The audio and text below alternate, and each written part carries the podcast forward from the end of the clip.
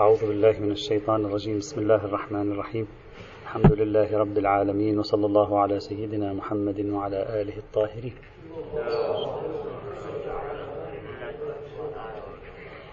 كنا نتكلم في الأساس الرابع الذي يمكن أن تبنى عليه آه، فكرة تخريج المناط. بعد أن تحدثنا عن الأسس الثلاثة الأولى وتبين أنها قابلة للمناقشة تارة بناء وأخرى مبناء أو مبنائيا قلنا الأساس الرابع ربما يبدو أنه أفضل من الأسس السابقة رغم أن مساحة تطبيقه أضيق من مساحة تطبيق الأسس السابقة بشكل كبير كما هو واضح. وكان هذا الأساس هو عبارة عن مرجعية العرف والارتكازات العقلائية بوصفها قرائن سياقية لبية متصلة في فهم مراد المتكلم تبعا لانقلاح ارتباطات غير ملفوظة آه، في ذهن آه، العرف وفي ذهن العقلاء. إيجاد ارتباطات ليس مصرحا بها في النصوص ما بين ما هو مصرح به وما هو غير مصرح به نتيجة خبراتهم المسبقة وارتكازاتهم في ربط الأشياء ببعضها. خلاصة الدعوة التي أريد أن أدعيها كي, كي إذا أردت أن تفهم كلامي أو بالأحرى أن تتقبل كلامي كوجهة نظر حاول أن تنسى الآن أننا نتكلم عن الشريعة الإسلامية. حاول أن تفترض أننا نتكلم بين آمر ومأمور عقلاء. كيف يفهم الناس بعضهم؟ كيف يفهم الناس بعضهم وفق هذا الادعاء الذي طرحناه بعدين إذا كان أثبتنا أنه يفهم الناس بعضهم بهذه الطريقة التي ادعيناها فنستطيع أن نقول سيفهمون كلام الشارع بهذه الطريقة من حيث المبدأ. ما لم تأتي قرائن أو شواهد أو معوقات تمنعهم عن هذا الفهم في مورد هنا أو مورد هناك. وكان حاصل الفكرة التي آه، يعني أو كنا بصدد استخراج النتائج التي هي في لب البحث ليست نتائج.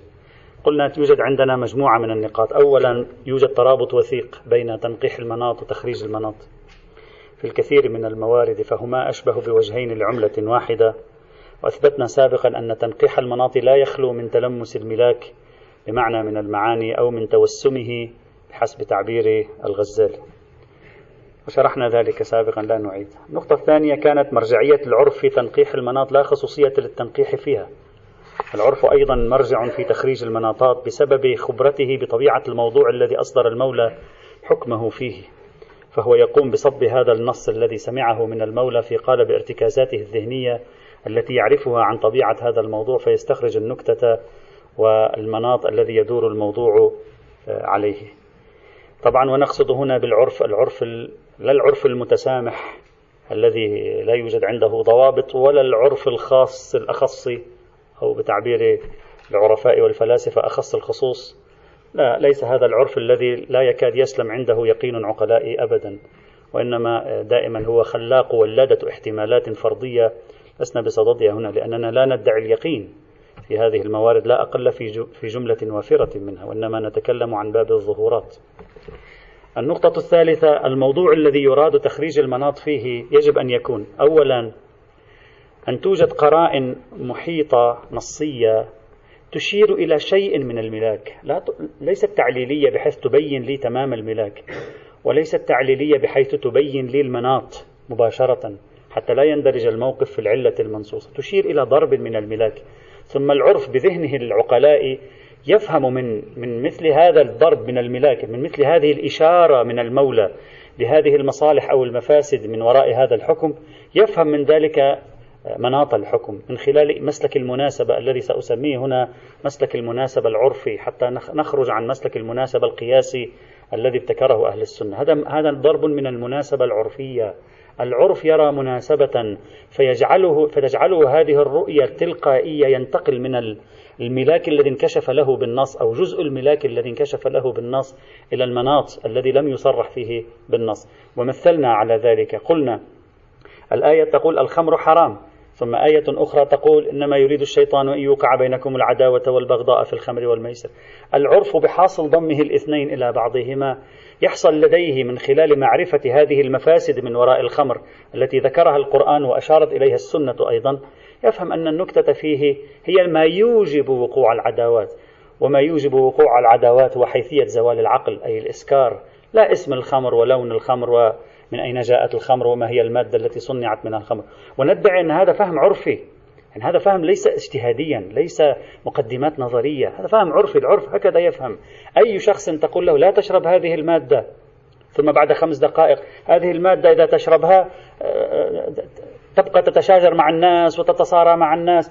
العرف تلقائيا يفهم أن لا خصوصية للمادة وإنما المناط الذي يراد تخريجه هو أن هذه المادة تحمل صفة تجعلك نوعا تتصارع مع الناس وتتخاصم مع الناس وتتعادى مع الناس. لا تلك الصفات التي لا علاقة لهذه المؤشرات النصية بها. إذا الحالة الأولى التي أستطيع أن أخرج فيها المناط نفس النص يساعدني. يعني النص يقدم لي نصف علة منصوصة. ما يقدم لي علة منصوصة؟ نصف علة منصوصة. يعني طبق غير كامل. من العلة المنصوصة. نصف علة منصوصة. يبين لي بعض الملاكات. العرف يتوسم من بيان المتكلم لبعض الملاكات يتوسم حينئذ بفهمه العرفي أن النكتة الأساسية هنا. لا نقول لا يحتمل نكتة أخرى. يبقى يحتمل. لا أحد ينفي الاحتمالات هنا. لكن العرف ذهنه ينسبق حينئذ إلى فهم حيثية الإسكار أنها هي المدار بالنسبة إلى المتكلم وأنه إنما جاء بالخمر لكون محل الابتلاء هو الخمر أو من باب المثال أو أبرز الأمثلة أو من باب الغلبة أو ما شابه ذلك كما هو الحال في تنقيح المناطق أيضا حذو القذة بالقذة وطابق النعل بالنعل. هذه حالة. الحالة الثانية التي نجري فيها تخريج المناط الاستقراء بالطريقة التي شرحناها سابقا خاصة في بداية هذا العام. عندما تكلمنا عن أن الاستقراء يمكنه أن يولد دلالات مجموعية تتراكم ممكن العرف حينئذ أن يستنتج منها آه، فهما معينا للملاك أو فهما معينا للغرض يربطه مع مناط ويستنتج أن المراد من هذا الحكم بالإستنتاج المجموعي لا بالظهور الإفرادي للكلام. بالاستنتاج المجموعي للكلام يتكون لديه استظهار عرفي حينئذ. وشرحنا الاستنتاج المجموعي للكلام فيما مضى في بحث الاستقراء. الأمر الثالث أو الحالة الثالثة التي نخرج فيها المناط أن يكون طبيعة الموضوع سنخ موضوع غير مبهم يعني يعرفه العقلاء ليس فيه نصوص وليس ثمة استقراءات متوفرة لكن طبيعة الموضوع موضوع ليس مبهما ليس غامضا يعرفه العقلاء لهم خبرات فيه يفهمون طبيعة هذا التشريع ماذا يريد المشرع من ورائه. لو كان المشرع إنسانا يفهمون لا يقولون احتمالات نعم احتمال لا يلحظون هذه الاحتمالات عندما يسمعونها من المشرع العقلاء. فيطبقون نفس الطريقة على المشرع الإلهي ما لم تكن قرينة عكسية. فإذا أن يكون الموضوع غير مبهما. فلو كان موضوعا مبهما من سلخ التعبديات المحضة فلا يحق لهم تخريج المناط حينئذ. لا يجوز تخريج المناط لأن الموضوع كلما كان مبهما لم يتوفر للعرف قرائن ارتكازية. فكيف يخرجون المناط؟ كيف يخرجون المناط بطرق الفهم العرفي؟ لا يوجد هنا ارتكازات حتى يجعلونها قرائن متصلة لبية. لذلك نقول لا بد أن لا يكون مبهما. أحكام الشك في الصلاة السهو أو سجدتي السهو تفاصيل من هذا القبيل.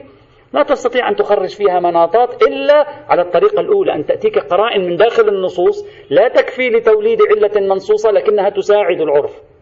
أما إذا لا توجد قرائن طبيعة الموضوع لا يساعدك. هذا أولا. ينضم إلى هذه الأخيرة ينضم إليها أن المشرع عندما شرع تشريعات في موضوع مدرك عند العقلاء من قبل ينبغي أن نقول إذا كانت تشريعاته تتسم بغرابة بالنسبة للعقلاء لا يستطيعون أيضا أن يخرجوا المناط. وأعطيت أمس مثال الإرث. قلت طبيعة أحكام الإرث غير مفهومة بالنسبة للعقلاء يعني هذا تقسم هذا ربع وثمن وخمس وسدس وكذا. طبعا كل الأمثلة التي أقولها إخواني الأعزاء هي أمثلة لتقريب الفكرة. لا يجي واحد يقول لي هذا المثال مثلا لا ليس كذا هذا يمكن كذا. الأمثلة لكم أن تناقشوا فيها. أن الأمثلة تقرب وتجعلنا فقط نلتمس مدى مدى يوجد في ذهن المتكلم اللي هو أنا الآن. فقط لأجل ذلك يعني. فمثلا تجد أحكام الإرث غير مفهومة. يعني طبيعة الربع والثمن ونصف الثمن وربع الثمن وإلى آخره وهنا في هذه الحال وفي تلك الحال.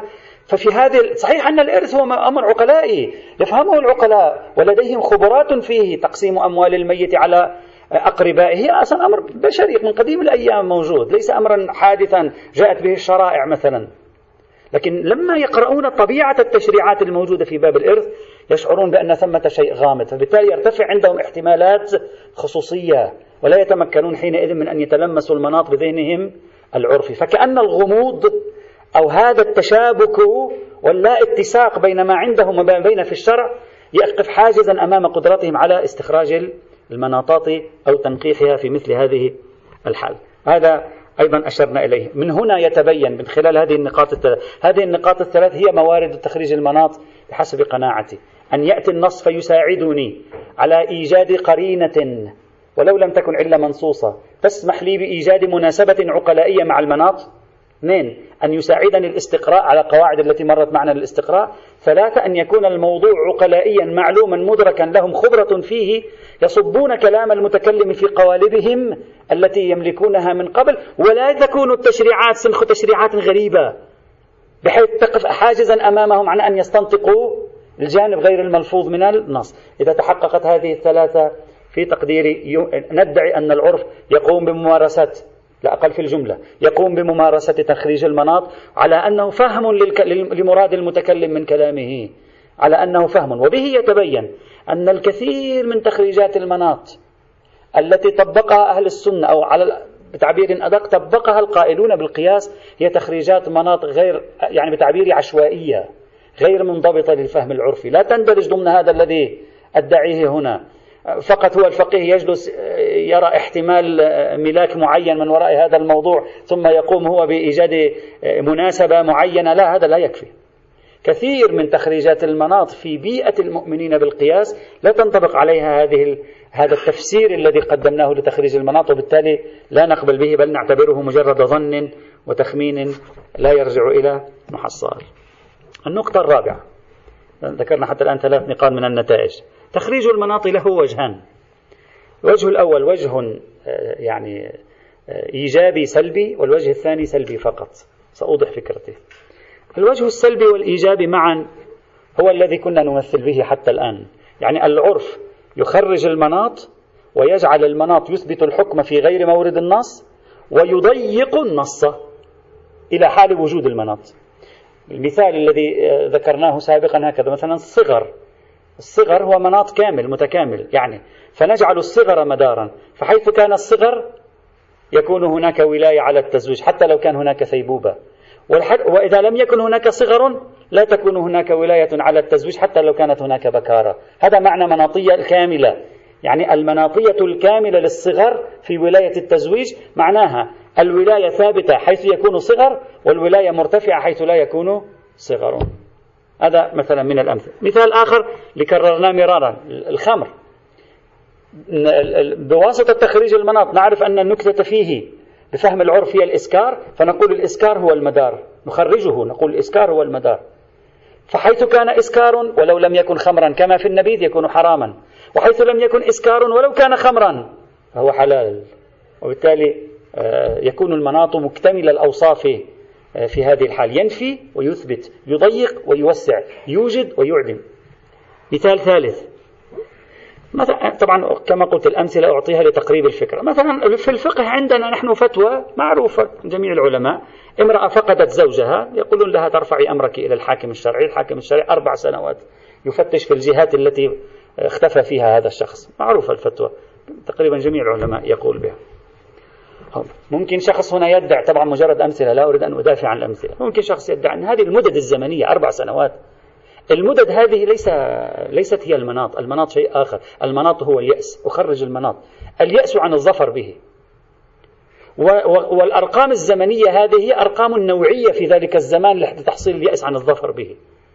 وليست هي المدى ليس فيها ملاك بحد نفسها فأنا هنا هم أخرج مناط هم أنقح مناط. ألغي خصوصية الزمن أربع سنوات ليس لها خصوصية تعبدية يعني ثلاث سنوات و11 شهر و18 يوم لا تكفي. هكذا عندهم لا تكفي. يجب عليها أن تصبر. ألغي خصوصية وهذا تنقيح مناط. وأخرج المناط. كيف أخرج المناط؟ أن أقول هذه ليست سوى مثال لمناط غير مذكور في النص. ما هو؟ يأس عن الظفر به. يعني خلاص هذا الشخص بعد لا يحتمل أن يكون حيا. إذ لو كان حيا لظهر وبان. وبالتالي إذا جعلنا هذا هو المناط اللي هو اليأس عن الظفر به اليأس عن إمكان العثور عليه حيا يعني أن احتمال حياته صار شبه منعدم عرفا وعقلائيا. إذا كان الأمر كذلك ممكن أحيانا يحصل اليأس قبل الأربع سنوات وممكن أحيانا تأتي احتمالات وتبقي حالة احتمال كونه حيا عشر سنوات. القضية ليست قضية زمن. الموضوع ليس موضوع والله في زمن وهذا الزمن له خصوصية ميتافيزيقية. هذا الزمن ليس سوى وسيلة. يعني هذا الذي يخرج المناط هكذا يدعي. يقول العرف هكذا يفهم من مثل هذه القضايا. ما في تعبديات في هذه الأمور. يقول هذا إنما وضع لأنه في الحالة الغالبة أربع سنوات هي الحالة الطبيعية. لو بحث عنه أربع سنوات بعد لا يقال هذا محتمل. يعني الأعم الأغلب هكذا. والشرع مبني على الأعم الأغلب. كثير من القضايا مبنية على الأعم الأغلب في غير الفلسفة والمنطقيات. هو هذا الذي نقول. فبناء عليه لو تطورت وسائل البحث أو تقلصت وسائل البحث ها؟ فيمكن أن يتغير حينئذ. فيقول هذا رقم أربعة هو رقم مثالي. مثال ما معنى مثال؟ يعني الشريعة تعطيه في ذلك الزمان كونه هو المعيار الغالبي لا لأن له خصوصية. فأنا أنقح المناط ألغي خصوصيته وأخرج المناط آخذ الخصوصية التي دار الحكم مدارها وهي انعدام احتمال حياته. حدا يصبح ملحقا بالعدم في النظر العرفي والعقلائي. هذا تخريج مناط كامل لو تم. يضيق الزمان وقد يوسع الزمان أيضا على الجهتين. مثال آخر أنا قصدي من الأمثلة هم فكرة تخريج المناط الظني تخريج المناط العرفي نفهمها أكثر وهم أيضا نستكمل البحث. مثلا مثال رابع الاحتكار. الاحتكار هذا مثال سهل صار علينا لأن بعض الفقهاء دق في إسفينه. بعض الفقهاء خلال 40 50 سنة دقوا في إسفين الاحتكار تغيرت صورتنا نحن عن الاحتكار. الآن لما أذكر مثال الاحتكار ستشعر نفسك مرتاح نفسيا. الآن خذ هذا المثال. حقيقة سترى نفسك مرتاح نفسيا الآن لأنه في فقهاء قالوا به. هذا الذي يؤكد أن ما قلته سابقا أن الموضوع النفسي يلعب دور. طيب الفقهاء من يوم يومهم الفقهاء؟ من يوم يومهم تقريبا ها. الاحتكار في أربعة أشياء وقيل في ستة وزاد بعضهم واحدا. ما هي هذه الستة أشياء؟ القمح والحنطة والشعير والتمر والزبيب والسمن والزيت. وزاد بعضهم الملح. وزاد بعضهم الملح. يعني إذا غايته يوصلك للملح. هذا وهذا كان عليه جمهور الفقهاء إلى قبل خمسين ستين سنة. طبعا كان هناك مخالفون قلة أندر من النادر. لكن الجمهور كان على هذا. من قبل ستين سبعين سنة بدأ الفقهاء يعيدون النظر في هذا الموضوع. الآن تعالوا معي إلى مقاربة عرفية. ماذا يفهم العرف من مثل هذه الأشياء؟ عندما يقول له لا تحتكروا مع حاجة الناس إليه. وهذا مفروض في باب الاحتكار قيد حاجة الناس إليه. قيد حاجة الناس هذا مأخوذ في, في رواية الاحتكار.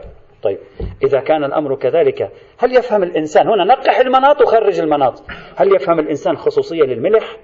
اللي اليوم صاروا عم بيحذرونا منه للملح بسبب ارتفاع في ضغط الدم وبيعمل مشكلة للأوردة القلبية. صحيح.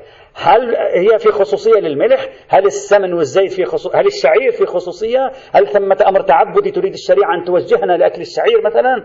ها؟ ماذا يقول العرف؟ كل الاحتمالات مفتوحة. لكن العرف كيف يفهم؟ العقلاء بطبائعهم بحياتهم اليومية كيف يفهمون؟ يفهمون أنه يريد أن يقول إن الطعام المحتاج إليه لا يجوز أن يحتكر. بالحد الأدنى الطعام. لا أريد أن أخرج عن دائرة الطعام. وهذا ما يفتي به الآن أكثر ربما الأكثر الآن من السيد السيستاني إلى غيرهم. كلهم الآن يفتون بأنه لا يبعد أن يكون الحكم شاملا لمطلق الطعام المحتاج إليه. المحتاج إليه. لا الذي يبلغ حد الضرورة. حد الضرورة ما حدا يناقش بحرمة الاحتكار. نتكلم عن الحاجة لا نتكلم عن حد الضرورة.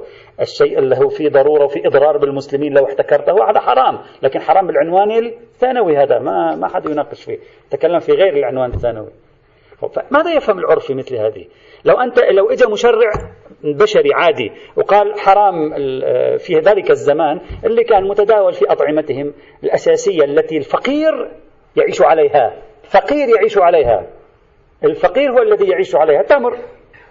تعطيه طاقة. ال ال ال القمح. ما في قمح. الشعير يمشي الحال أيضا. الزبيب أيضا يعطيه سكريات. هذا من أبسط يعني مائدة الفقير تكون هكذا. هل سمن وزيت وهالقضايا فذكرت النصوص هذه الموارد لا من باب الخصوصية بل من باب أنها الموارد المطعومة التي يحتاجها جمهور الناس يعني الطبقة الدنيا من المجتمع. هم الفقراء بس الأغنياء يحتاجون إلى سيارة بنز شيء آخر هم براحته غني ذاك يحتاج سيارة مرسيدس بنز. لكن الفقير ما يحتاج سيحتاج قد يحتاجها لكن ليست هي مرمى نظر الآن. فماذا يفهم العرف؟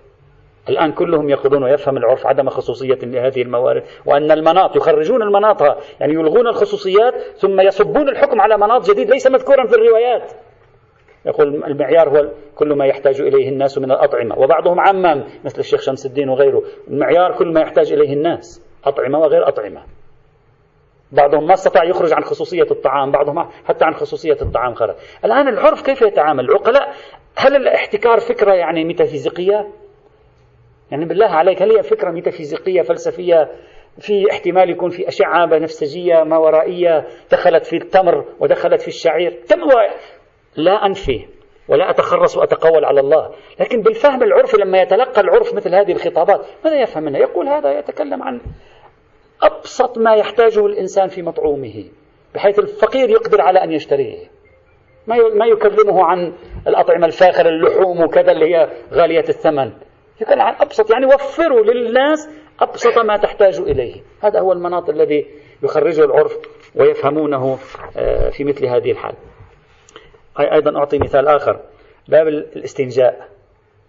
مثلا عندنا في الاستنجاء نحن الأحجار الثلاثة. بعض الفقهاء قال لابد تكون ثلاثة. لو حصل النقاء في اثنين ما بكفي لابد الثالثة تجي. ولو ما حصل يعني الثلاثة هذه أساسية. رقم الثلاثة في الأحجار هم أساسي. رقم عند بعضهم ليس عند كلهم رقم الثلاثة أساسي. الآن أنت بنظرة عرفية عقلائية. لو قال لك أنت مثلا آه، طفل صغير عمرك عشر سنوات والدك قال لك إذا كنت في مكان واضطررت إلى التخلي ما عندك ماء أحجار خذ لك ثلاث أحجار وطهر فيها نقي فيها. فهل تفهم خصوصية الثلاثة؟ أو تستخرج المناط وهو عبارة عن تحصيل النقاء بأي وسيلة كان حجر وغير حجر؟ ثلاثة ولا أربعة؟ اثنين ولا خمسة؟ الآن تصور معي والدك الذي يتكلم معك. ماذا تتوقع؟ تقول لي ما والدي هو إنسان الله غير. نعم الله غير. لكن أنا أتكلم معك كيف تفهم والدك؟ ليس كيف هو والدك في نفس اللوح الواقع؟ كيف تفهمه عندما يقول؟ هذه الطريقة في الفهم طبيعي العقلاء يطبقون في موارد أخرى. إن لم تكن هناك شواهد عكسية.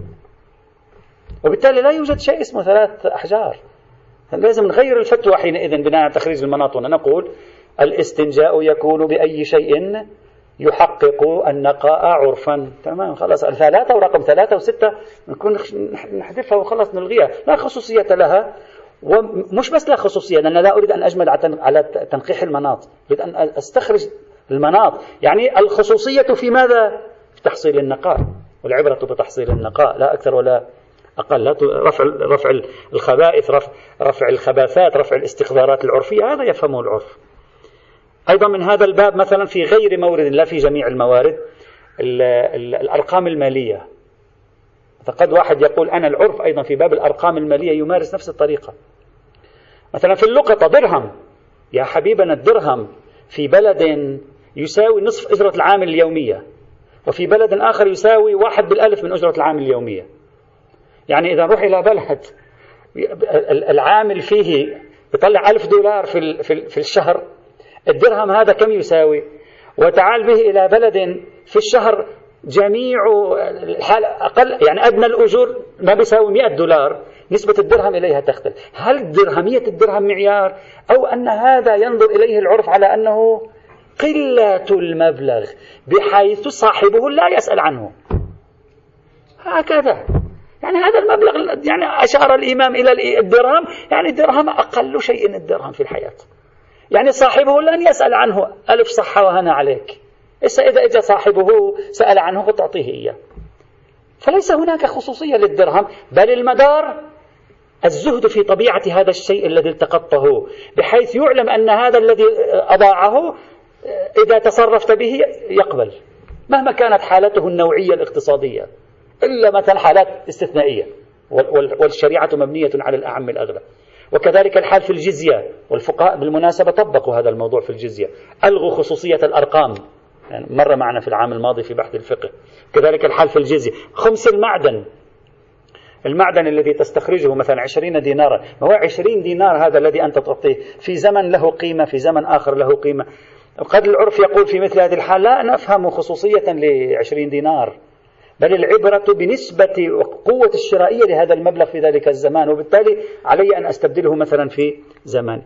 وهذا فعلوه. لكن في المكان الذي فعلوه قبلوا في المكان الذي ما فعلوا ما. أسأل العلماء لطالما قالوا في السبق والرماية لا, لا يجوز السبق والرماية إلا في نصل أو حافر أو ثلاثة هذه المعروفة. المتأخرون ماذا قالوا؟ قالوا لا خصوصية لها.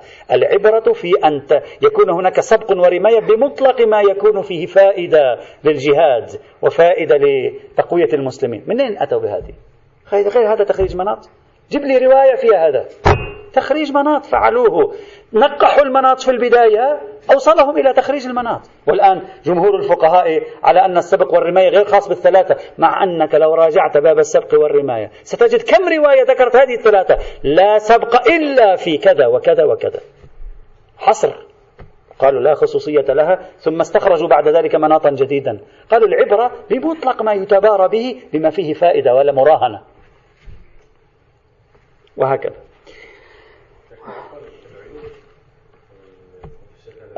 كله مفتوح. أنا أقول كله مفتوح ما لم تأتي قرائن عكسية. ما لم تكن النصوص التي تعطيني بشكل واضح قرينة تعطلني عن إمكان تخريج زمان. كما قلت الشرط الذي قلناه قبل قليل. طبيعة الأحكام التي يعطيها تعطلني عن أن أستخرج مناط. وإلا لولا, لولا أن هناك خصوصية معينة أو قرينة معينة طبع العرف يفهم.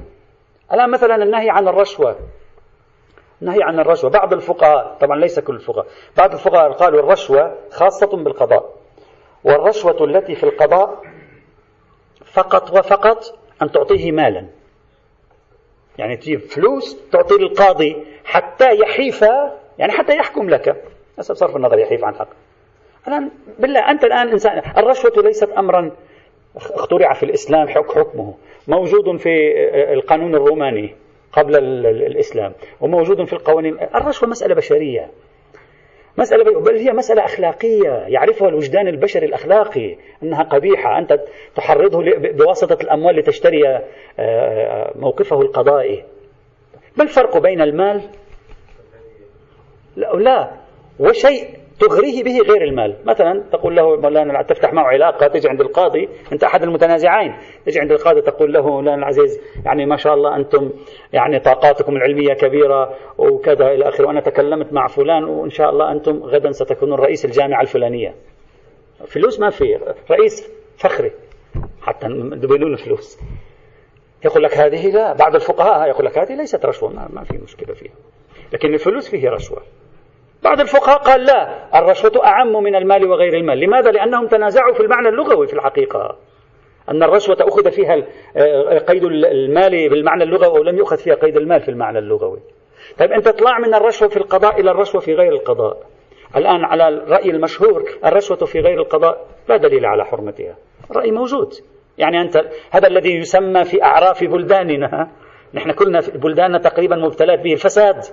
الفساد ما هو الفساد؟ يعني أنت تيجي تفتح علاقة مع مسؤول في الدولة مسؤول في الإدارات العامة مسؤول في آه، خدمة الجمارك مسؤول في المكان الفلاني تفتح معه علاقة آه، تعطي هدايا بعنوان الرشوة حتى تستميل قلبه. حتى أنت يوم من الأيام تريد تدخل بضاعة معينة هو يعطيك إمضاء يصير قانوني. يرتب لك الإمضاء لأنه هو إمضاءه يجعل القضية قانونية. يقول لك لا, لا بأس به لا, لا إشكال فيه. وعلى هذا الأساس آه، لا أدري الإخوة مطلعون. كثير ربما من المؤمنين فعلوا شيئا من هذا القبيل في بعض الأماكن وفي بعض المواقع نتيجة أن هذا ليس فيه مشكلة. وهذا هو بعينه الفساد الإداري والفساد المالي وظلم حقوق الناس وتقدم ناس على ناس وحركة الأموال تصبح بشكل معين وهذا الذي يؤدي إلى ضعف الاقتصاد البلدان ويؤدي إلى ضعف حقوق الناس الطبيعية في الوظائف. هو هذا هو الفساد. والفساد غير هذا والآن أنت لما تجي الروايات بكل هذه الشدة وتتكلم عن الرشوة في القضاء هل يفهم منها الإنسان خصوصية المال في القضاء فقط؟ أو يمكن أن يقال أن الفهم العرفي يخرج المناط حينئذ؟ وهو هدر الحقوق. وهو جعل هذا الشخص لا يتعامل بطريقة قانونية صحيحة كالتي وضعت له في أصل الشرع وفي أصل القانون. القانون الشرعي ويحاول أن يميل لمصلحة شخص على مصلحة شخص آخر. هذا أيضا من الأمثلة التي يمكن أن يتأمل فيها الإنسان آه، في هذا الموضوع. هذا هذا نسميه المناط الكامل يعني يدور الحكم حينئذ مدار هذا المناط آه، آه، وجودا وعدما سلبا وإيجابا سعة وضيقا. النوع الثاني هو تخريج المناط النافي فقط يعني فقط يقيد ولا تستطيع أن توسع فيه. وذلك فيما لو أن العرف أدرك أن الإسكار بحسب الملابسات التي شرحناها قبل قليل حتما داخل في المناط. لكنه لم يتمكن من نفي خصوصية الخمر لسبب من الأسباب لقرينة طرأت عليه شككته في إمكان نفي خصوصية الخمر. فدخل الإسكار في مناط الحكم لكن الخمرية لم لم يستطع هو أن يجعله المناط الكامل بحيث ينفي غيره. في مثل هذه الحالة تخريج المناط حينئذ يكون مقيدا لدائرة الحكم ولكنه لا يوسع دائرة الحكم. وهذا الذي لا ينتفع به القائلون بالقياس الذين أرادوا من تخريج المناط أن يوسعوا إلى إلى موارد جديدة. هذا لا ينتفعون به. لكن ينتفع به من يريد أن يضيق الحكم. ولكن التضييق هنا ليس بنحو المفهوم. ليس بنحو المفهوم كما في مفهوم الجملة الشرطية. بل هو تضييق بنحو القدر المتيقن. لا أكثر ولا أقل. وأمره صار واضحا. ومن موارد هذا ولا بأس أن أشير إلى هذه النقطة من موارده أن العرف إذا التفت إلى إلى العرف العقلاء إذا التفتوا إلى قانون وأدركوا بطبيعتهم العقلائية من حيث أنهم يعرفون طبيعة هذا القانون من قبل ويعيشون خبرته. أدركوا أن روح هذا القانون كذا وكذا. فإنهم لا يرون إطلاقا في هذا القانون لحالة ما إذا انتقد روحه. يعني لا يرون أن هذا القانون يحمل إطلاقا لحالة تتحقق فيها تمام الشروط لكن روح القانون غير موجودة. أنا سأعطي مثلا مثالا لا بأس مثال فرضي هو مثلا جاءك نص يقول لك لا تطلع أولادك على الكتب الضالة. انتهى نقطة انتهت الرواية مثلا. ماذا يفهم العرف من وراء؟ أنت الآن كإنسان عرفي ماذا تفهم؟ الغرض ما هو؟ الغرض يعني إذا فتحوا الكتب الضالة يتأذى عضلاتهم مثلا؟ الغرض إذا فتحوا الكتب الضالة مثلا يضعف أعينهم؟ الغرض الغرض هو أن لا يضلوا. يعني ما تحتاج فلسفة. في احتمالات تكون في أغراض أخرى لكن بالفهم العرفي بالفهم العقلائي يتعامل الإنسان مع طبيعة هذه الأوامر أن هذا هو الأغراض منها أو حينئذ لو فرضنا أن منعي لهم عن تناول عن, عن مطالعة الكتب الضالة، أنا كان ممكن أعملهم برنامج لأولادي يطالعوا هذه الكتب الضالة، وإلى جانبها أجعلهم يطالعون الكتب الهداية، أو أنا أعلق على هذه الكتب الضالة وهم يطالعونها. إذا كان أنا منعي لهم مقتضى إطلاق الدليل لا تجعلهم يطلعوا على الكتب الضالة. إذا تمسكت بإطلاق الدليل وجاءت حالة بحيث صار منعهم يؤدي إلى حماستهم في المطالعة بحيث قد يقرؤون حينئذ وأنا لست معهم. فيتحقق روح القانون ويكون العمل بالقانون ناقضا لروحه. يعني يكون منعك لهم أو يكون منعك لهم من وراء مطالعة هذه الكتب تحت إشرافك موجبا لمطالعتهم إياها بحيث يتحققوا المفسدة التي جاء الحكم لأجل أن يرفعها. هنا لا يوجد إطلاق في الحكم أصلا. هذا معنى أن تخريج المناطات والملاكات في بعض الموارد يمكن أن تقيد. يعني كل حكم بحسب ظاهره يؤدي تطبيقه في جميع الحالات أو في حالة إلى حصول نقد لروحه بحسب الفهم العرفي والعقلاء لروحه لا يكون له إطلاق من الأول. لا تقل لي في عنوان ثانوي لا هذا ليس عنوان ثانوي. من الأول لا يوجد إطلاق لهذه الرواية. لو فرضناها رواية لو فرضناها رواية نعطي مثال فرضي من الأول هذه الرواية لا يفهمها العرف مطلقة يعني العرف يفهم لا يفهم من لا تجعلهم يطالعون الكتب الضالة. أصلا يلغي هذه الكلمة يضع مكانها كلمة أخرى. عليك حمايتهم من الوقوع في الضلالة. وكل منفذ يؤدي إلى أن يتأثروا بالأفكار الضالة عليك أن تحميهم منه. بعد كلمة كتب ترتفع. كلمة مطالعة ترتفع. تأتي إلى إلى روح القانون هذا. هذا روح القانون يقيد ظاهر اللفظ. ويوسع من جهة أخرى أيضا. لكن الذي يهمني هنا أنه يقيد ظاهر اللفظ في مثل هذه الحال.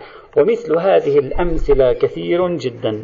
القيمة المركزية لتخريج المناط أقول هذه الكلمة الآن. القيمة المركزية لتخريج المناط ومحل الاختبار الأساسي في باب تخريج المناط هو أن تتصوروا الشارع شخصا من العقلاء. وتنسوا أنه صاحب الشريعة. وتتعاملوا معه كوالد كشيخ عشيرة كزعيم محلة رئيس دولة. وتنظر كيف تفهمون مرادات المتكلم من وراء ظواهر ألفاظه. في أمر هو مفهوم بالنسبة إليكم لديكم خبرة فيه مرتكز أطرافه مرتكزة في أذهاننا من قبل. هذا تطبق إذا إذا قبلت بتخريج المناط بين العقلاء في هذه الطريقة إذا فأنت وافقت على تخريج المناط العرفي والعقلاء والارتكاز لا مطلق تخريج المناط. هذا النوع من تخريج المناط. ما لم يأتي دليل معاكس كما قلنا. النقطة الخامسة.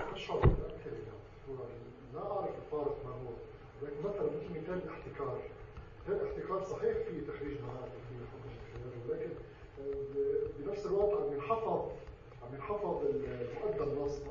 لا لا يحفظ مؤدى النص. لأنه إذا قلت الطعام المحتاج مثلا فتوى السيد السيستاني لنفرض مثلا السيد السيستاني هكذا يقول الطعام المحتاج إليه وفرضنا أن الملح ليس محتاجا فرضنا مثلا في زمان الشعير ليس محتاجا إليه. لا يستغل الآن في زماننا لا أدري إذا الشعير يعد من الطعام المحتاج إليه بين الناس أو الزبيب.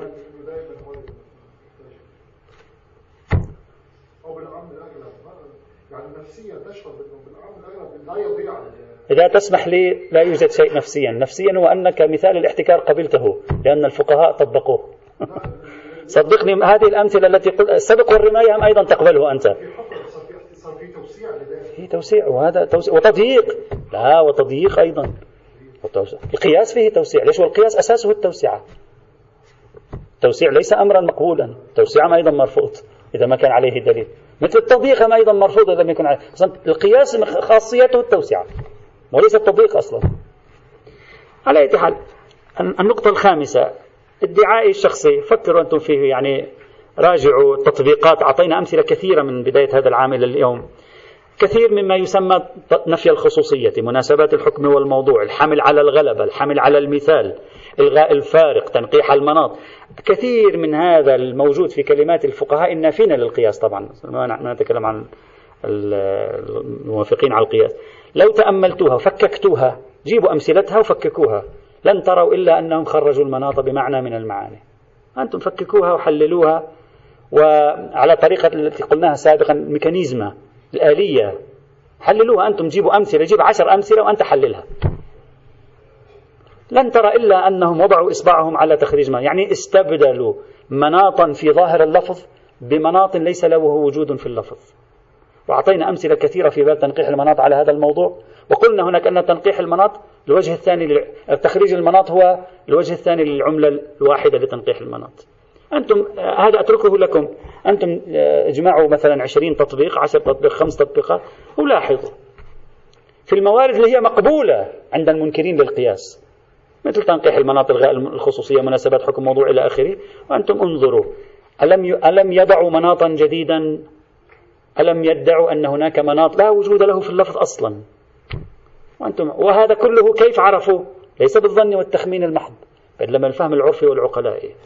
ادعائي هو أن الكثير من هذه التطبيقات هي هكذا. ورأينا سابقا كيف أن السيد الخوئي إذا تذكرون قال النهي عن بيع الغرر مناطه وقوع التنازع بين الناس. فلا يختص بالبيع بل يعم ملاكه وقوع التنازع بين الناس في الغرر في الغرر. ووقوع التنازع بين الناس لا يختص بالبيع. فاستبدل السيد الخوئي مع أن الرواية وردت في النهي عن بيع الغرر. استبدل الرواية بمناط آخر. حذف المناط الموجود في الرواية واستبدله بمناط آخر. بدل أن يكون المنهي عنه البيع الغرري صار المنهي عنه المعاوضة الغررية. والمعاوضة الغررية أوسع من البيع الغرري. وهذا كيف عرفوا لم يأتي بأي رواية سيد الخوئي. نقلنا نصه إذا تذكرون. قال هكذا يفهم منه أنه هذه يفهم منه من أين جاء بها سيد الخوئي؟ جاء بها بوعيه العرفي والعقلاء. اللي هو تحليله هو ما قلناه. ومرجع تحليل الذي قلناه هو ما قاله السيد الصدر في باب تنقيح المناط. وشرحناه مفصلا وليس شيئا آه، إضافيا. أو مثلا عندما يقول شيخ الشريعة الأصفهاني نحن هذا البحث ذكرناه في بحث فقه المصلحة عندما يقول بأن تحريم العصير العنبي المغلي ليس آه، لخصوصية في العصير العنبي وإنما هو من باب سد آه، سد الطرق والأبواب. سد هذا من أين أتى به؟ ما في رواية في الموضوع. من مقاربة النصوص مع بعضها وإعمال الفهم العرفي نفهم أن حرمة العصير العنبي المغلي ليست لخصوصية فيه وإنما لأجل الخوف من أن يصبح مسكرا وأنت لم تلتفت. لذلك يقول لك اغله حتى يذهب الثلثان. لماذا؟ لأنه إذا ذهب الثلثان صار دبس ارتفعت محظور الإسكار فيه. فكيف فهم شيخ الشريعة؟ بواسطة مراجعة أطراف القضية وتحليل تحليل عقلائه. وهذا فهم عرفي للأشياء. وعلى هذا فقس أمثلة. سيد الخوئي ألم ينقل عن بعضهم في موضوع الرشوة؟ وهو طبعا رفضه هذا في موضوع الرشوة لكن قبله في البيع الغرري. ألم ينقل عن بعضهم في موضوع الرشوة أيضا؟ أن النكتة فيها هي الحكم بغير الحق ثم قال هذا هذا تنقيح مناط ظني. يعني ما الفرق بين البيع الغرري وبين موضوع الرشوة ألا تدرك بوجدانك العقلاء أنه أن الرشوة أيضا نكتة تحريمها ليست إلا الحيف عن الحق في القاضي وأنك تحاول أن تستفيد من الأموال لكي تجعل القاضي يأتي وترفع الموضوعية والنزاهة عن القاضي؟ يعني ماذا يفهم من العرف غير هذا؟ تقول لي في احتمالات أقول لك نعم في احتمالات. لكن نحن لا نتكلم عن الاحتمالات؟ نحن نتكلم عن طبيعة الفهم العرفي بوصفه طريقة في آه، فهم الألفاظ والمعاني. هذه النقطة الخامسة. النقطة السادسة ما قلناه في بحث تنقيح المناط. من أن تطور الوعي الإنساني يمكن أن يؤدي إلى تطور تنقيح المناط. بعينه نقوله في تخريج المناط طبقوه لا حاجة إلى الإطالة آه، فيه آه، إطلاقا. وما قلناه برمته يندرج تحت إطار الفهم العرفي وبالتالي مشمول لأدلة حجية الظهور ولا يمكن الخروج عنه إلا بأحد أساسين. الأساس الأول أن يأتي دليل ولو كان الاستقراء. يثبت أن بنية الشريعة في القضايا التي يعرفها العقلاء هي بنية غريبة عن طرائق العقلاء. هنا لا يستطيع العقلاء أن يطبقوا تخريج المناط. هذا المورد الأول. المورد الثاني أن تكون أدلة النهي عن إعمال العقل في الدين وإعمال القياس في الدين شاملة لهذا المورد. هنا طبعا حين علينا أن نتوقف فنقول قد نهت الشريعة عن إعمال وسائل تنقيح المناط ومناسبات الحكم والموضوع وتخريج المناط رغم أنها وسائل عقلائية وعرفية غير أنه منهي عنها في الت... لا يجوز لنا أن نستعمل مع الشريعة نفس الطريقة التي نستعملها مع المشرع العقلائي. الشريعة رفضت ذلك فإذا علينا أن نتوقف في مثل هذه الحال. وهذا بحثه سوف يأتي إن شاء الله تعالى. إذا ثبت هذا أن مفهوم النهي عن إعمال العقل في الدين يشمل تخريج المناط بالطريقة التي قلناها إذا هو يشمل تنقيح المناط ومناسبة الحكم الموضوع والغاء الخصوصية ونفي الفارق وكل هذه العناوين التي أتى بها المتأخرون وإلا لن يشمل تخريج المناط بالمعنى الذي طرحناه كما هو. وطبعا هذا بحثه سوف يأتي إن شاء الله تعالى. هذا ما أردنا أن نختم به في موضوع تخريج المناط. وتخريج المناط الصحيح تخريج المناط غير الصحيح تخريج المناط المقبول تخريج المناط غير المقبول وننتقل إن شاء الله يوم السبت لنستكمل القواعد قواعد غير النصية غير المنصوصة في استنطاق المناطات والملاكات وهي مناسبات الحكم والموضوع. سنرى نحلل هذه القاعدة نفهم هذه القاعدة تخريجها فلسفتها على الطريقة التي شرحناها سابقا. والحمد لله رب العالمين.